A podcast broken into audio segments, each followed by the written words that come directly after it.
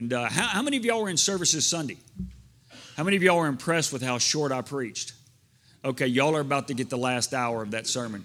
So, uh, all right. Father, thank you so much for this day. Uh, God, thank you so much for these guys. What a joy it is, uh, uh, God, uh, just, to, just to stand with these guys and laugh with these guys every Tuesday morning, tell them what's going on in the church and life and ministry and get to, get to do life together, God. I pray that um, as we talk a little bit more uh, uh, today about really making room for uh, Christ and Christmas and real meaning of Christmas, God, I just pray that we would be uh, challenged and encouraged uh, to be the men that our, our, our, wives and our sons and our daughters need us to be in this season that, um, that we would uh, constantly and consistently point uh, toward Christ in every word that we say and every relationship we had at the office and at home uh, and just wherever we are. Uh, in Jesus' name we pray. Amen and amen. Uh, I think it's always kind of kind of neat. Uh, Shane shared this. Is uh, I almost never. He always goes to Max's Donut. He y'all, y'all give Shane a hand again for Max's Donut and it's always uh, kind of neat. I had not been in Max's Donuts in forever, but last week was my son Jarrett's birthday. And so they have performance course before school, and uh, we said, "What do you want for birthday?" He says, "I'd like for you to bring me some donuts so I can give my friends and stuff after after birthday." At the same point, the day before, uh, some of you may or may not know this, the day before Thanksgiving, he got in a wreck. Uh, it wasn't his fault, praise the Lord, but he was in my truck, which is worse. I, have had two Dodge Rams, 2008, a red one and a silver one. Both of them have been wrecked. Neither time has it been me. It's been Jace wrecked my older one, uh, and then Jarrett wrecked this one. So it's sitting in front of my house because the insurance company uh, hadn't accepted responsibility for it. So we just recorded it over and it's been sitting in front of my house. My, my uh, neighbors love me. Uh, but anyway, so I, have been, Gene and I have been carpooling in the morning. I've been taking her to school and she's getting used to that, so I got to get a vehicle. Um, because then she texts me at 5.30 hey come pick me up. And so we live now in McKinney and she's out in the furthest southeast school in, in Lovejoy and i'm like golly. But anyway he wanted that. So last week I, I said all right Jarrett i'll drop your mom off, uh, off at school. Of course he's still got a car it's my truck that's the only one that's not working. Is that anybody? Is that just dadhood right there? I'm like, really? And um, so, uh, so he went to performance course. I dropped Gina off. Said, all right, I'll be back. And I decided I'm going to go get a dozen kolaches, dozen donuts uh, to, for him to give out to his buddies at school, and then I'll take some back for Gina and her teachers and all the team and stuff like that. And so I come back in and I walk in and I begin to talk to a, a kid there, and he goes, "Are you Pastor John Mark?" And I go, I go, "Yeah." And he goes, Man, I, I kind of go to your church, is what he said. And uh, I said, You know, I've got deacons that kind of go to our church. Uh, so I'm like, You're, You fit right in. And so I stopped there and talked to him. There was a girl sitting with him. She lived in uh, Parker, and so I invited her and talked to her. And uh, I couldn't tell you the last time I'd been in Max's. It had been there. So I sat there and I talked to him. I said, "What are you doing?" I could tell he's perfect fit to get connected for our young adult internship. And uh, so then Shane, if you don't think little drop dropping conversations like that happen, so I just stopped. I mean, I, I didn't have anything to do. Every all the traffic had gotten out of there, so I sat there and talked to him, talked to them a little about her faith, asked her about where she went to church, all that thing. So then I left. Shane goes in there this morning. This kid, this same boy, sitting there going, Cottonwood Creek. I just, I just talked to the pastor last week, and so anyway, Shane followed up the conversation and the invitation. So always be salt and light wherever you go, because you never know when, if you drop a word for Christ and a word for the Lord and a word for the church, that someone else that you may not see, like I see Shane could follow right in behind you. And so always be uh, on your witness. And so Sunday we started talking about making room for Christmas, making right. Let me just uh, read Luke chapter 2, verse 1 to 7. It says, In those days, Caesar Augustus issued a decree that a census should be taken with the entire, of the entire Roman world. Then to jump down to verse 3 and says, Everyone went to their own town to register. So Joseph went up from the town of Nazareth to Galilee to Judea, uh, to Bethlehem in the town of David, because he belonged to the house and the line of David. He went there to register with Mary, who was pledged to be married to him and expecting a child. It says, While they were there, the time came for the, um, for the child, for the baby to be born.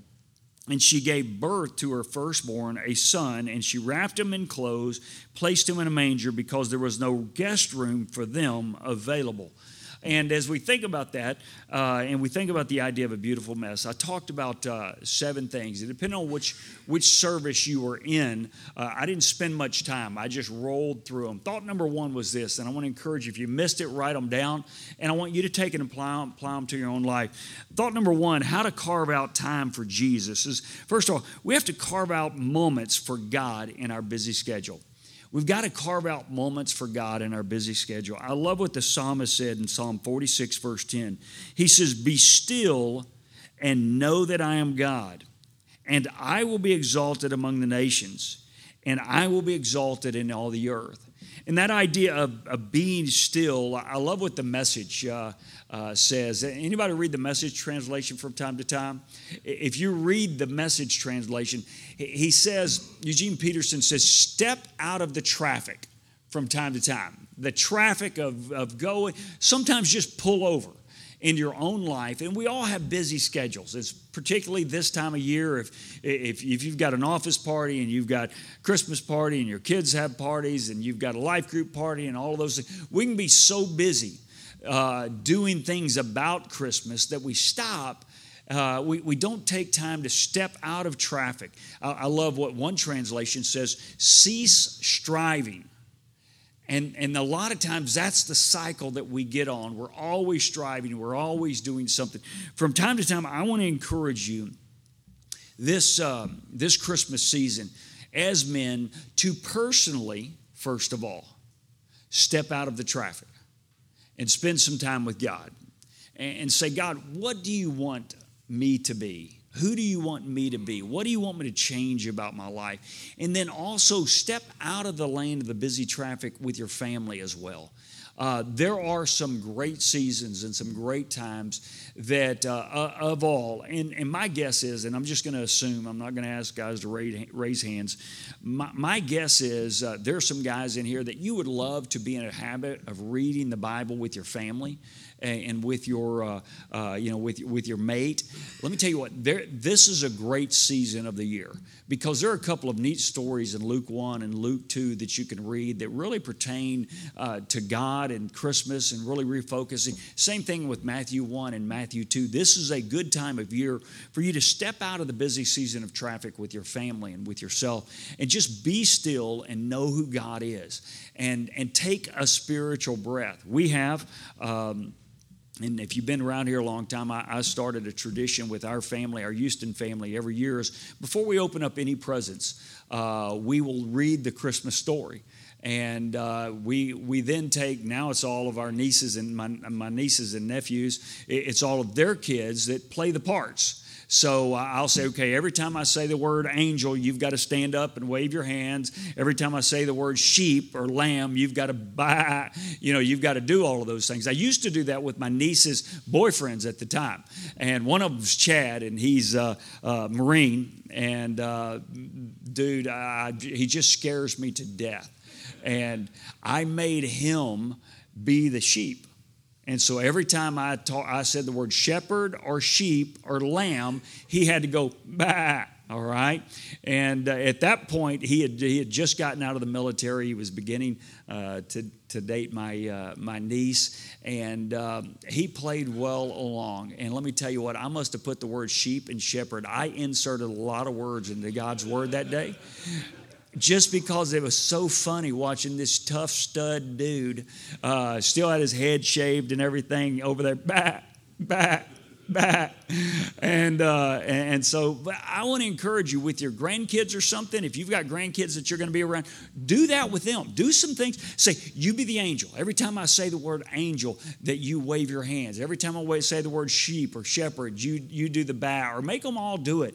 And that's a great opportunity to right before you open your presents to step out of the busy lane to step out. Now, what my kids know is um, we started last year a new thing. We've always left after the last Christmas Eve uh, Christmas story, uh, Christmas Eve service, and we drive, drive to Houston. So we'd always wake up down there. Well, my kids, three of them are in college, and uh, uh my youngest one's in 11th grade. So they don't care about waking up to Santa Claus down in Houston anymore. So that mid, that all the way through the night drive doesn't work. So we started a new trend, and now all my nieces are having kids. So they do the Santa Claus. We get down there and we're doing evening Christmas anyway. So I went ahead last year and said, you know what? We always read this story down there with them. We're going to read it with y'all. And then I looked at my oldest son, Jace, and said, You're the sheep. And I said, You're the angel. And just went down the story. And, and I, I made them do it, and we read it together. So start some traditions with your family to before you open your presents to do something special to step out of the lane of traffic. And then we'll do it again down there in the afternoon christmas afternoon and i'll make those and those kids those kids love it. So i want to encourage you carve out some time. Here's number two. I talked about this. Make room for god's word every day Make room. If you are not on a Bible reading plan, some sort of Bible reading plan, we posted the Advent schedule. And, and I want to encourage you this season of the year. Yesterday, I believe, was one verse. It was one verse. Uh, this is not the time to catch up on the one year Bible. If you flunked out and you failed out on the one year Bible sometime mid January of last year, don't, don't spend the rest, you know, your next 20 days speed reading to get caught up. You're not going to get to heaven just because you finished the one year Bible this year. Some of y'all probably aren't getting anyway, so no need to rush it. I'm kidding. Uh, you know, take a verse or two and just digest it. Just dwell on it. Take a moment and say, Man, God, what do you want to say? I, I, love these words. Hebrews chapter 4, verse 12 says, For the, you might want to write that down. Says, For the word of God is alive and active, it is sharper than any double edged sword it penetrates even to dividing the soul and the spirit and the joints and the marrow. It judges the thoughts and the attitudes of our heart. Man, I want to encourage you to get some sort of reading plan and just choose a couple of verses or a chapter. Uh, choose, go to our Advent plan. I'll post something every day. The church, you can find what the church does every day, the devotion every day, and, and make room for God's word every day. Start a habit now. That way, when you get challenged, and I can tell you your pastor is going to challenge you uh, come January, part of the New Year's resolution, to become active in reading God's word. Well, if you can get it started now, it's going to be that much easier to carry on in the new year because I already know, and probably you already know, uh, when we get to January, don't we start thinking about New Year's resolutions? We do. And, and it's, hey, I want to be better in 19 than I was in 18. I want to be better in 18 than I was in 17. And the reality, there are always things in our lives that we need to improve on. And so I want to encourage you go ahead, start reading God's Word now. Just pick a, a moment, a story, a passage, a couple of verses.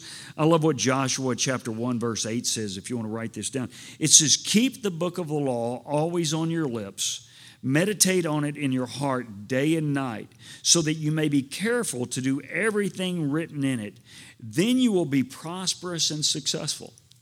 You know, let me tell you what, there, there is um, sometimes a misnomer that you cannot be a Christian and prosperous and successful. I want you to know that's bogus, all right? That's bogus.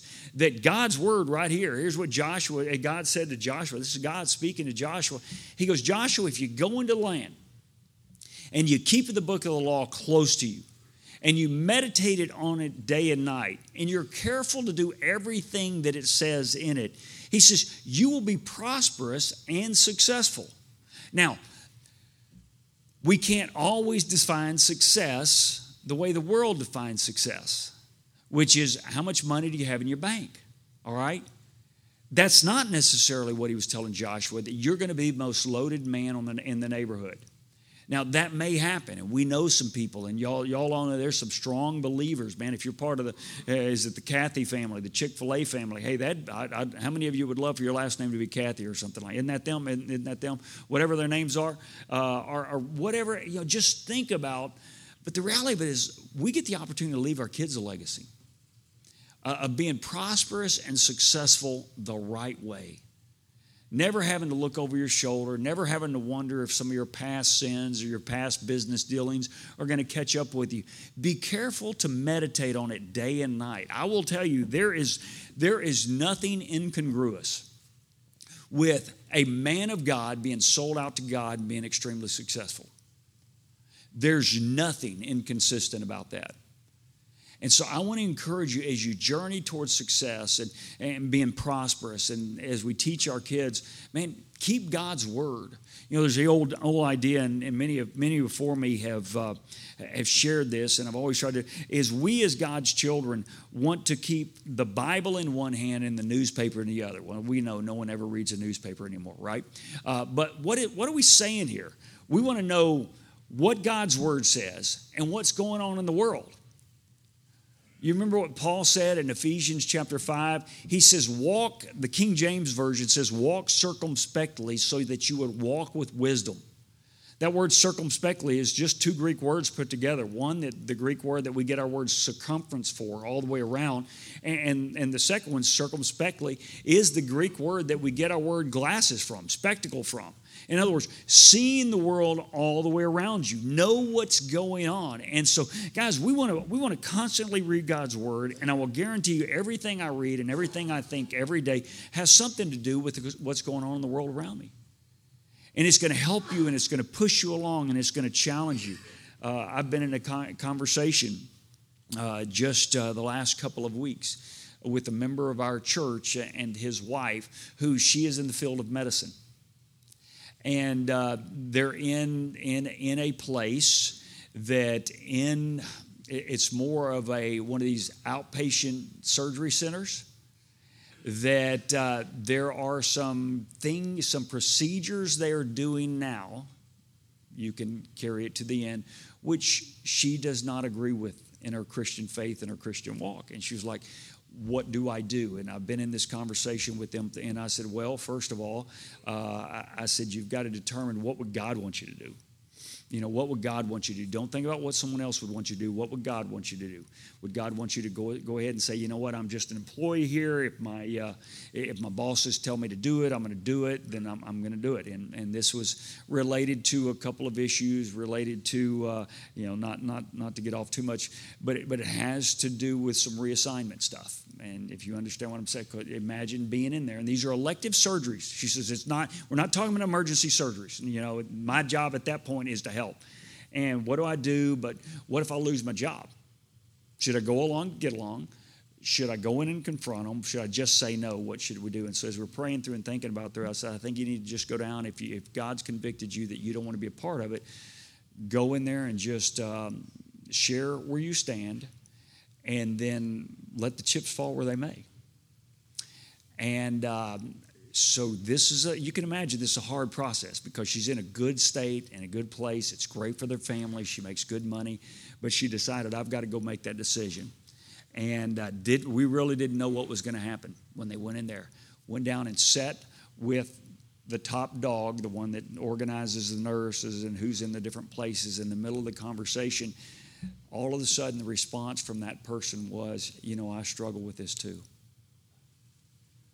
I struggle with this too.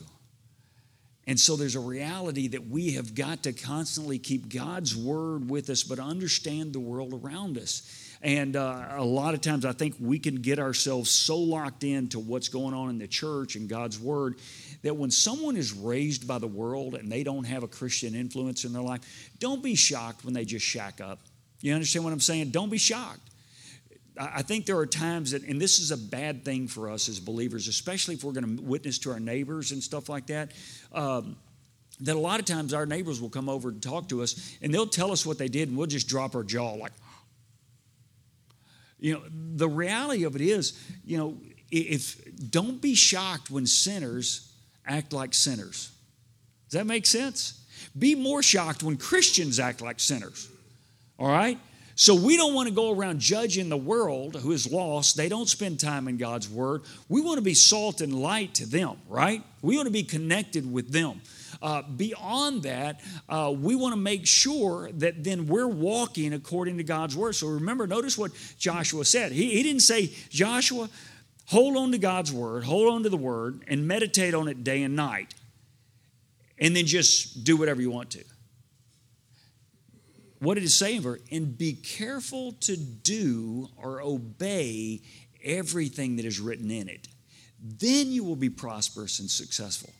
So there's a reading, there's a doing, and there's success. Some people want to read and get the success of the prosperous. Uh, some people just want to read and then do their own thing. But remember, that's the three step read it, carve out time for God's word, do it, and then ultimately you will receive success. Here's the third thing if you're going to make room for God this Christmas reflect on what God has done for you. Reflect on what God has done for you. You know, that seems so simple and so um, easy to, to think about. But, but the truth is, every person in this room has a lot to be grateful for. Every person in this room has a lot to be grateful for.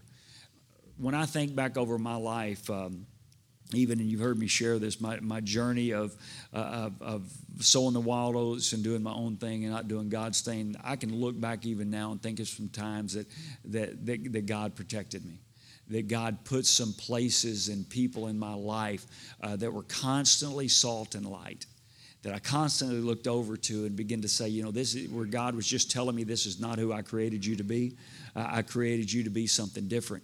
And as I look back and I think back on some of the seasons, man, we as a church have so much to be grateful for and so much to be thankful for that God has put us here and placed us here that for 23 and a half years, and for those of you who are relatively new to the church, uh, and, and under, for 23 and a half years, I got the opportunity to share this this past weekend with someone. They started asking about the church and stuff like that.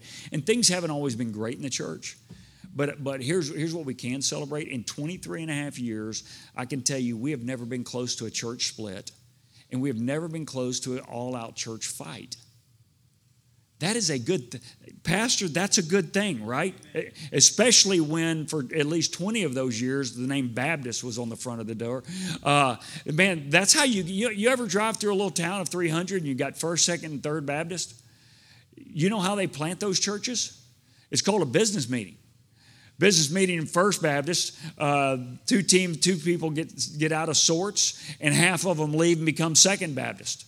And then somewhere down the, low, along, uh, down the road, they have another business meeting, and these Christians who are supposed to be unified can't get unified, and they split, and you get a third Baptist, and fourth Baptist, and fifth Baptist, and sixth Baptist church. So that's the way Baptists plant churches. We're not mission minded, we're, we're business meeting minded and we're fight minded and that's what happens is you get some staff and i got to share that with somebody there have been some seasons tough seasons in our church man there were some seasons we built the worship center right into uh, 2008 and our top two committers i mean several million dollars basically went belly up one of them still in the church by the way. One of them still in the church.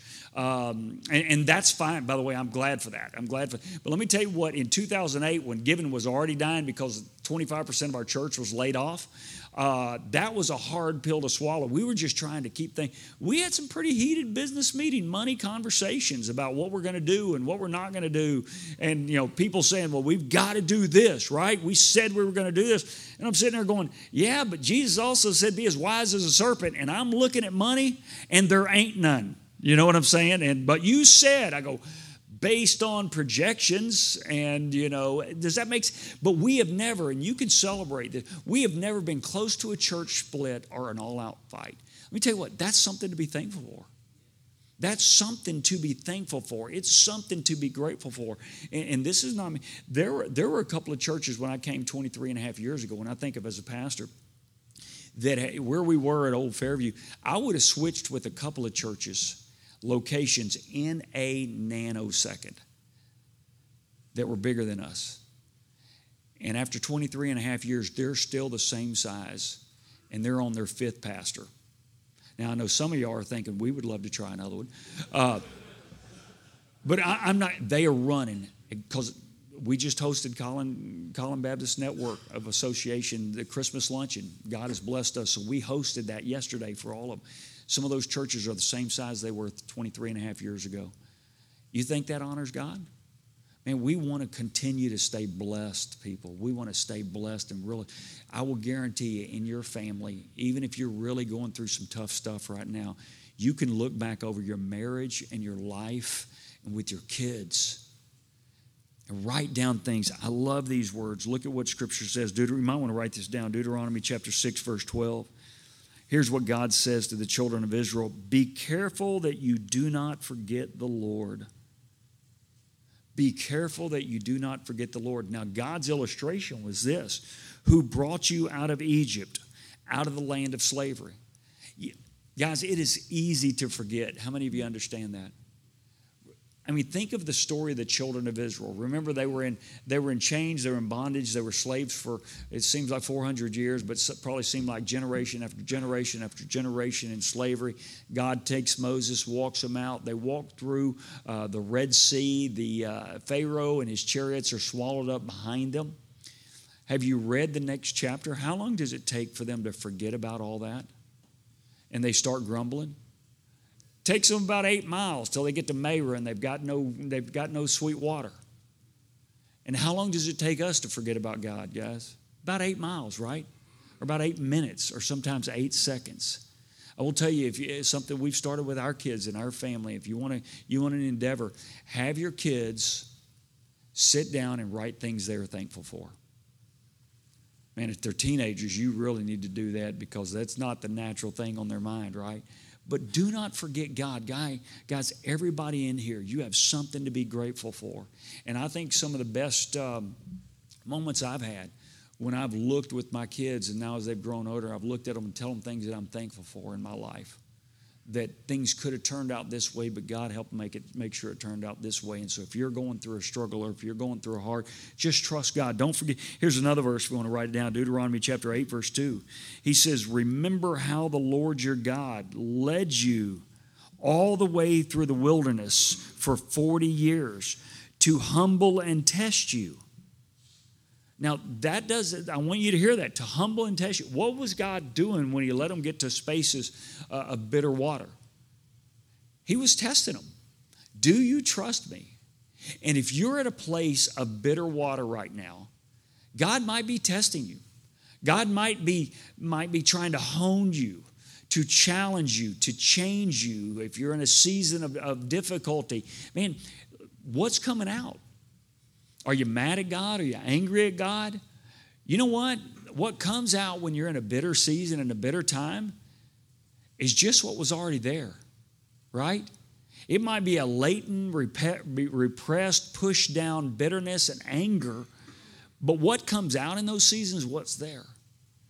And so maybe you need to do business with God, but remember what God has done. Here's number three, or number four. Be honest with God and others about your failures. And the passage I was going to go over Sunday was Psalm 139, verse 23 and 24. Psalm 139, verse 23 and 24. Be honest with God and others about your failures. Here's what David, the psalmist, said He said, Search me, God, and know my heart. Test me and know my anxious thoughts. He says this in verse 24, listen to it. He says, See if there is any offensive way in me, and lead me in the way everlasting. Test me and search me and see if there is any offensive way in me. You know, that's, that's a challenge that, um, that we all need to take. Is there something in my life that's offensive to other people? That, that is offensive to God? That is offensive to my wife? That is offensive to my kids? That is offensive to my neighbors or someone I work with? Is there any offensive way in you? Um, I, I want you to know, guys, the answer is yes. How many of you agree with that? Okay. I, am not going to call you out in here, Justin, but uh, every one of us has something. If, if, you, if you are struggling in your marriage with your wife, here's what I've known from experience it's not all her fault. I've never sat in a room. Now, I have sat in a room where husbands have basically said it's all the wife's fault, or wives have said it's all the husband's fault. And here's what I'll know they will lie about other things too. So if you're struggling, man, just, just step back and say, God, what is it in me that is creating this situation? What is it in me that is causing this struggle? Why am I always in tension with people at the office? What am I doing wrong? Is there something? And I, and I love the uh, be honest with God and others about your failures. You know, it's hard to do this, to ask if there's any offensive way in you. Why? Because once I do it, that calls for actions. Once I've identified the offensive way in me, First thing I need to do is confess it to God. God, this doesn't please you. I didn't like this about so and so, and I stood right outside my life group class, or I talked about this out in the parking lot, and I yacked about something, and that was an offensive way in me. And I need to go ask forgiveness for something that I said. That also produces, you know, so I confess it. So it's not only confess to God action, second action, sometimes I need to go ask for forgiveness for someone. And, and let me tell you what, what, what keeps us more than anything else from asking for forgiveness from some other person? Y'all are a smart group, guys. I, I can tell you, I, I'm not the best husband in the world. And, and my wife is not a touchdown dancer, all right?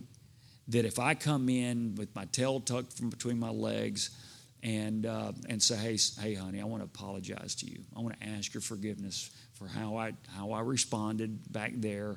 That was and my my wife is not she's not the person that's going to spike the ball over the goalposts because she's just defeated me. But I will tell you what, even though I know it will always be received, I hate it. I want you to know I still hate it. If you think I would I hate the idea of asking for my wife's forgiveness. I want you to know you're very, very, very extremely spiritual pastor still struggles with that. I'd rather just let it go and let it be. And so, guys, when you make a list, when you let God search your heart, confess it, and then go ask someone else for forgiveness. And whatever happens with them is on them, right, guys? You do what God wants you to do. You try to build the relationship. Here's number five. You ready? Let God heal your brokenness. Let God heal your brokenness. Uh, I won't dwell on this very much because we're all put together in here. Uh, Psalm 34, verse 18 says, The Lord is close to the brokenhearted and saves those who are crushed in spirit. The Lord is is close to the brokenhearted. If you know someone who is brokenhearted, this is a good passage. This is why you want to read God's word every day, because I have been shocked with the number of times whatever I've read that day is what I need to share by 11 o'clock with someone else. Does that make sense? Just a verse. And they like, man, you know your Bible. I'm going, yeah, I just read it this morning. Uh, you know, yeah, I'm a genius in the Bible. And so I want to encourage you, get in that daily Bible read. Man, if you come across someone today, man, just say, hey, you know what? Psalm 34, 18. You want to be seen as a spiritual giant, the chaplain at your office? Man, just remember that verse right there. I will guarantee you in the next 24 hours, you can share that verse with someone. How many of you understand that verse? And they'll look at you and go, dude, you just know. Old. And I go, yeah. You go, yeah, that's an Old Testament verse. I know some in the New Testament too. Jesus wept. Uh, you, you, know, I mean, just get in a pattern and, and God will you that verse right there. I use every week, every week.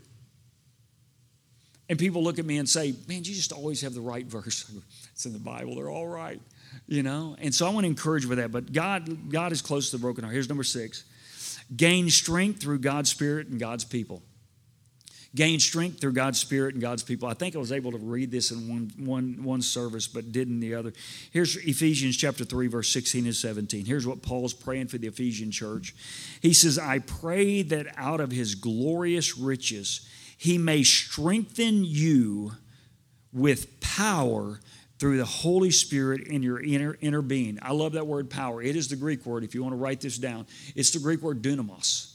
It's where we get our English word dynamite from. That God would give you the dynamite of the Holy Spirit working in your life to strengthen you for whatever's coming your way.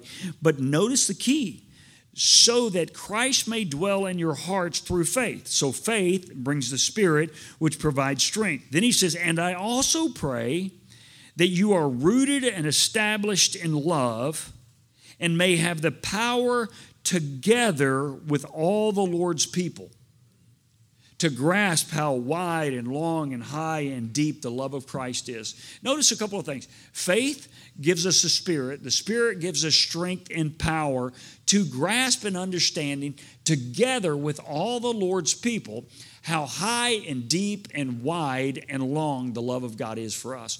There is a communal nature to the faith that we have to understand that I gain strength from being around other brothers and sisters of faith. When I am with other people in church studying God's Word, I gain, gain strength with them. I gain, I gain power with them. Don't ever let yourself isolate. Uh, isolate as a Christian. Don't ever become isolated. Don't ever pull back. Don't ever draw back. I'm just going to tell you this right now. Even after a major sin in your life, do not do exactly what Satan wants you to do, which is to isolate. Man, we gain strength to walk and to follow God and to serve God and walk with God when we are gathered around other people. Other people who are also honest about their failures and struggles and their hurts and their heartaches. Man, that's why we don't ever want to be, God, guys, I'm, I'm just going to tell you, we never want to be the church that if Jesus showed up, he would walk through and call us a bunch of whitewashed tombs. We don't ever want to be that people. We don't ever want to be the people that God would walk up and down in our worship and say, Yeah, your lips sing my praises, but your hearts are far from me. I mean, we want to be the people of God, say, where Jesus looks at us just like he did his disciples. Maybe Thomas, I know you doubt. You need to, you need to see the scars? You want, you want to see the spear at my side? You want to look at my feet? That's who we want to be. We want to be Peter who says, Lord, you know I love you. I'm sorry that I denied you. That's who we want to be. Just be real and be honest, man. We want, we want, there are people that are showing up in our congregation that haven't been in church much their whole life. And it's shocking because we live in Collin County. And they're trying to see if we're a bunch of real people or if we're fake. If we're paper Christians or if we're real flesh and blood Christians. So I want to encourage you with that idea. Man, gain strength through God's Spirit and God's people when we are honest together. Here's number seven. And this is important. Ask God to do something through you this Christmas. Not for you, but through you. Say, God, let me be the instrument somehow, some way. And this might be so foreign to some of you. Let me be the instrument somehow, some way to impact my office for Christ, to impact my family for Christ, to impact my neighbors for Christ. To do that. I mean, to make sure that you are used by God this Christmas. And I don't know what it's going to be, but I think you want to ask, ask God to use you in two different places. One, with someone you don't know. Someone you don't know.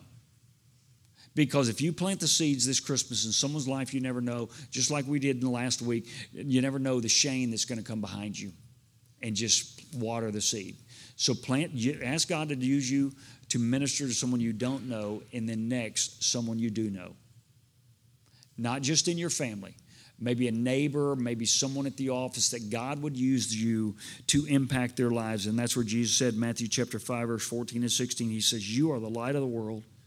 A town built on a hill cannot be hidden. He says, Neither do people light a lamp and put it under a bowl. Instead, they put it on a stand and it gives light to everyone who's in the house. Ask God to do something through you. And, and here's what I know, guys. If you will, with your whole heart, with your, your all your energy and all your prayers, if you'll get ask God to do something through you this year, God won't let you down. God will not let you down. There are people who are probably around you that are hiding the fact that this is the last Christmas they're going to be together in that marriage. And they're hiding it from you. And they're hiding it from their kids. There are people around you that are moving toward Christmas, and this is going to be their first Christmas without their husband or wife, without a mom or a dad without a son or a daughter or a brother or sister. Does that make sense? They're, they're moving, they're moving towards this Christmas with an angst. There are literally thousands and millions of people who are moving towards this Christmas and they have no clue what Christmas is really about. Guys, ask God to do something through you, and I'll promise you, He will. Father, thank you so much for these guys. Man, thank you for the opportunity as a pastor uh, to be refreshed by these guys. Um, and, I hope these guys understand how much it refreshes me just to come in here and be real, share about my own struggles, my failures that I can't necessarily do on Sunday morning, and talk about seasons in my lives of, uh, of difficulty. God, I, but I pray we'd all be honest with each other. I pray that we would take these seven things to really make room for you in our lives this Christmas. And it would culminate with us as men asking you to do something through us, not for us, for someone we don't know and someone we know. In Jesus' name we pray. Amen and amen. God bless you guys. Y'all take care.